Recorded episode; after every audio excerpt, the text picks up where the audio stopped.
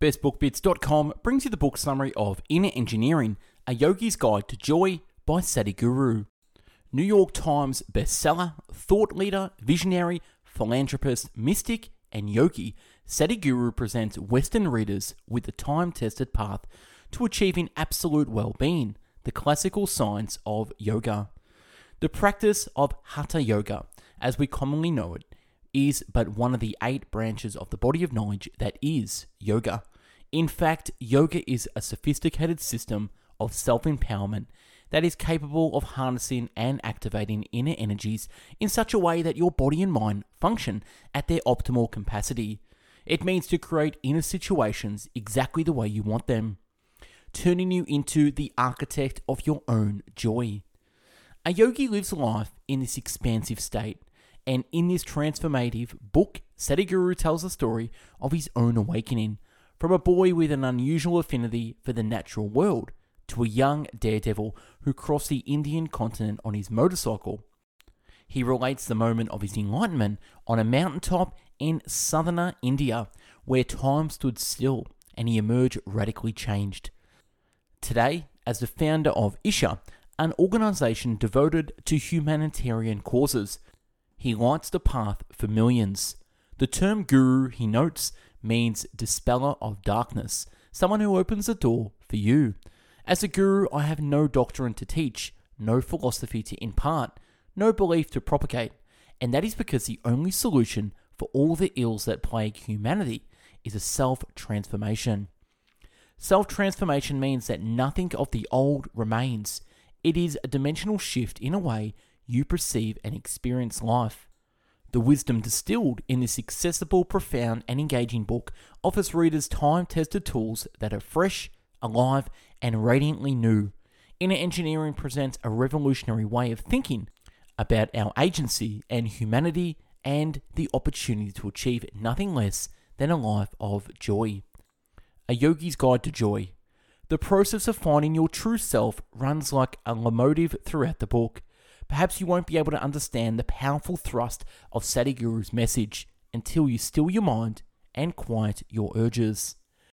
Belligerent or not, we are all entitled to delve into the real self and put secondary matters on the side. The first thing that will strike you while reading is that we are masters of our own lives, either consciously or unconsciously. So passing the blame onto somebody else is not an endorsed approach. So if somebody were to ask you, do you prefer being rich or happy?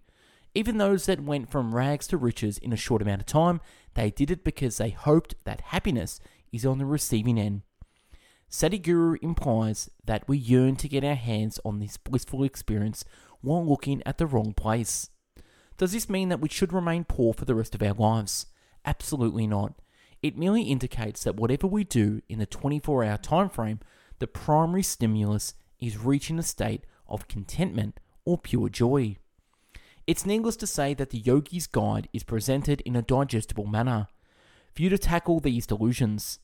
Sadhguru on numerous occasions expressed that happiness is not a decision, but a reality. Happiness is not a decision, it is a reality. Contentment is not a passing state of mind, but the eternal state of real self.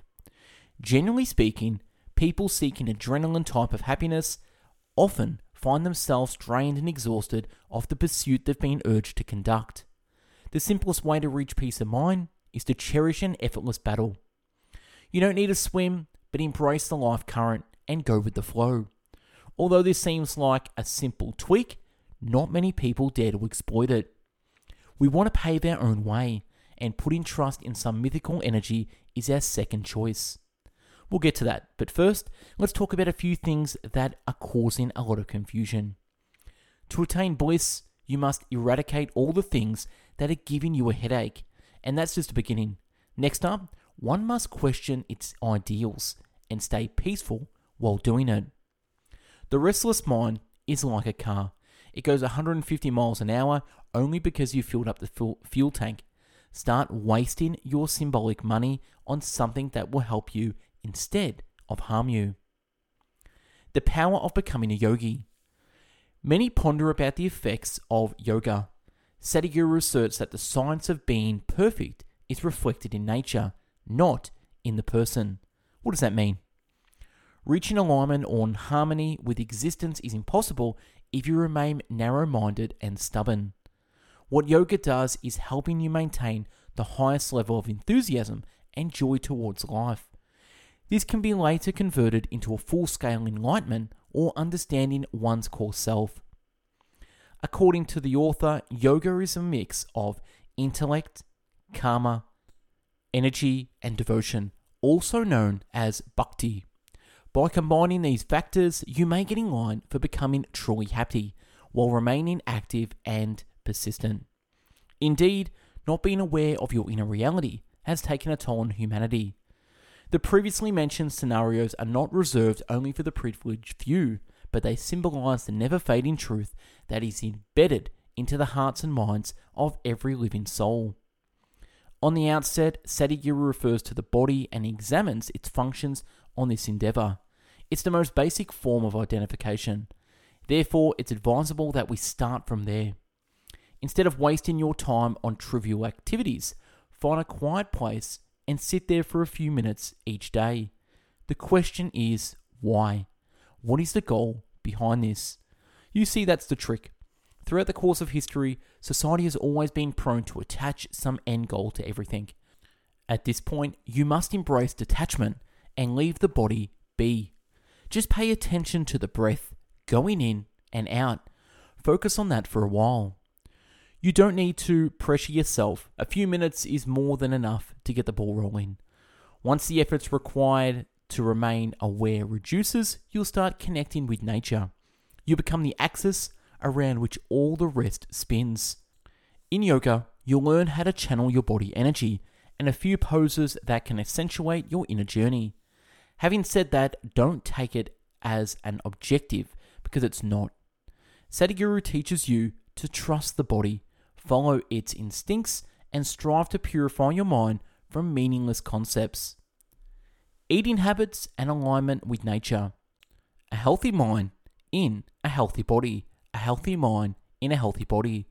In case you might be wondering why so many spiritual gurus and truth seekers walked barefoot, it's because of the connection between the person and the earth.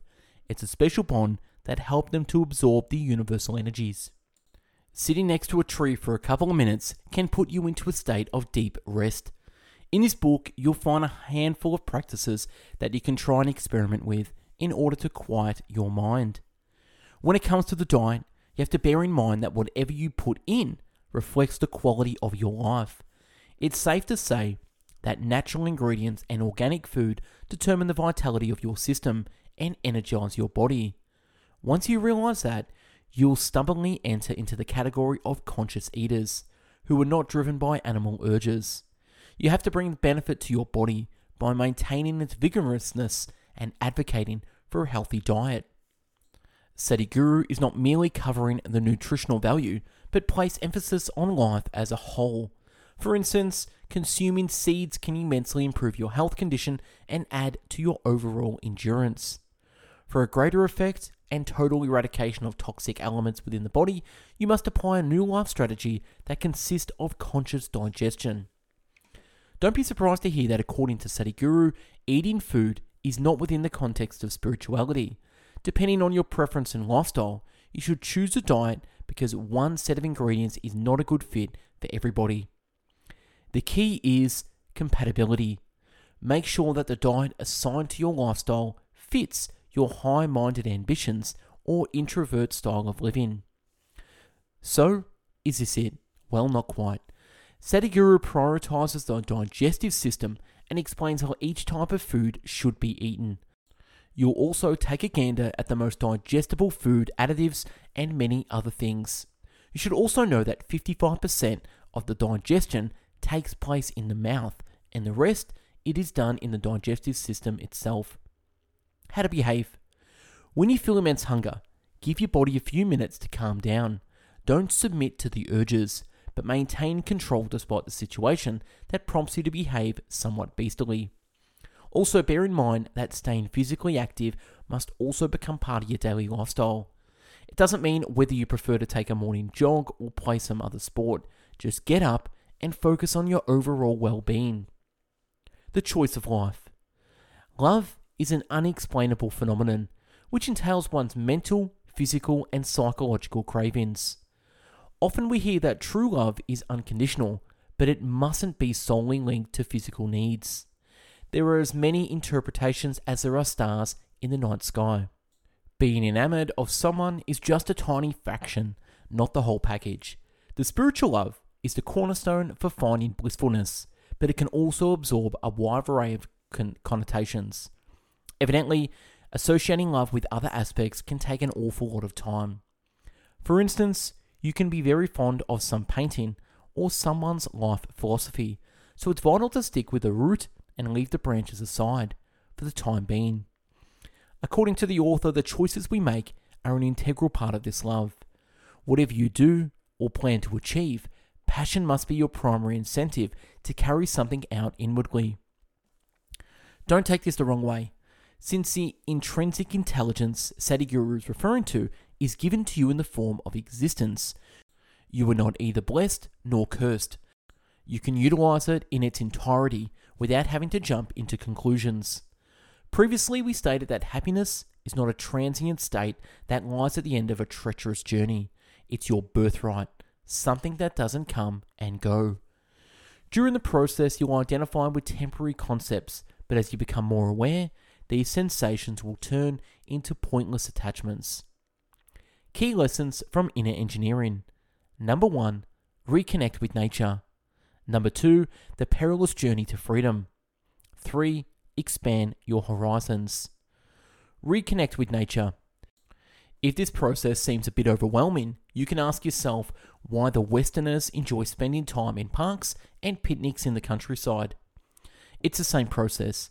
Our body urges us to get in touch with the source, which in this case represents the earth. The perilous journey to freedom. How long does it take before you finally have a tenacious grip on the slipping happiness? 20 years of meditation? 50?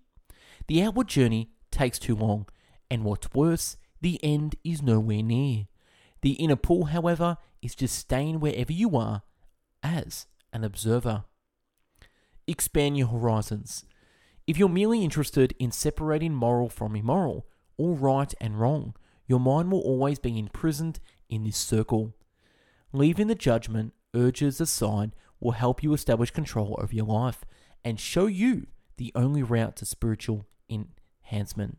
And that's wrap on this book summary by Sadhguru Inner Engineering. If you want a copy of the PDF, click the link below. We at Best Book Bits have done nearly 1,000 book summaries in video, written, and audio format. So check us out at bestbookbits.com. Subscribe to the YouTube channel and follow us on Spotify, Google Podcast, and Apple Podcast. Thanks for watching and listening. Have yourself an amazing day. Go out there and inner engineer your spiritual life. Take care. Bye bye now.